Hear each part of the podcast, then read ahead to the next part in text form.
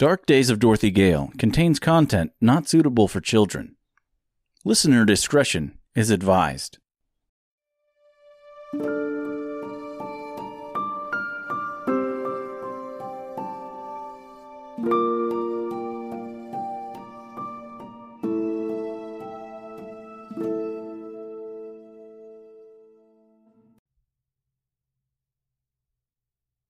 Dark Days of Dorothy Gale, Chapter 44 The Third Island. The third island was similar to the second. It was always day, the trees were lush and green, and the sand was warm. There was a treeless path straight down the middle of the island, paved with beautiful white bricks. In the distance, at the end of the brick path was a large castle. It was not ominous like the Black Tower in the west, and it was more inviting than the palace in Emerald. Dorothy smiled as a tear fell from her eye.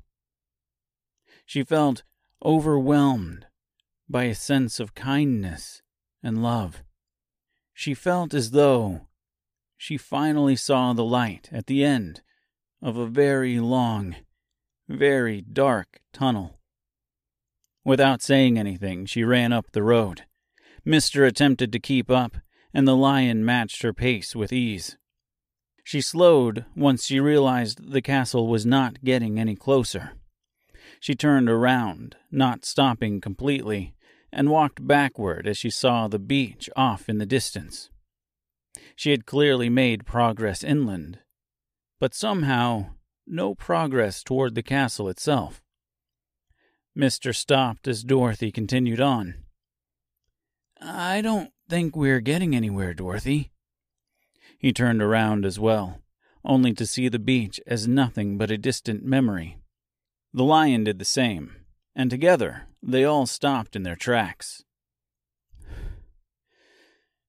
I should have known it wouldn't be so easy said Dorothy, breathing heavily from the long run. Nothing in this place has been easy. So why would it start now? Mister felt bad for her, and the lion stepped close, nuzzling his head under her hand. She stroked his mane and looked down at him with gratefulness and gratitude. Mister turned around once more to face her this time his eyes filled with hope and excitement. Dorothy! he exclaimed as he looked past her and moved his head toward the sky. She turned around, expecting some kind of terrible monster. Instead, she saw the castle.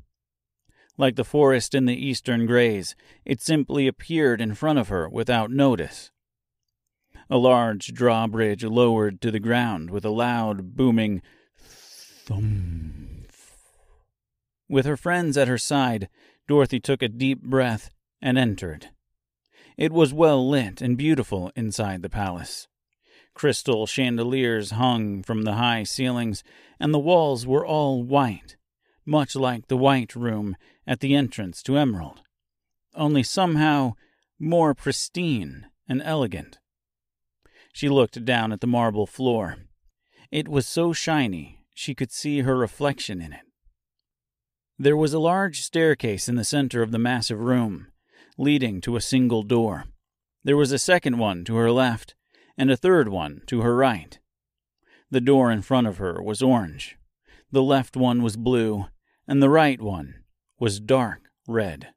Behind them, the drawbridge raised, sealing them in.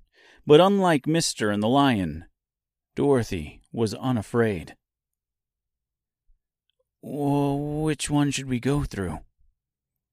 asked Mister.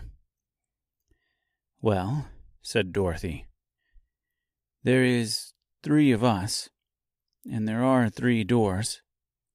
Mister did not like the sound of splitting up, but he got the feeling that Dorothy had already decided. Okay, which door do you want me to go through? Dorothy looked at him. You take the blue door. Lion, You take the red. She motioned to the red door, and they watched as it slowly opened with a slight creaking sound.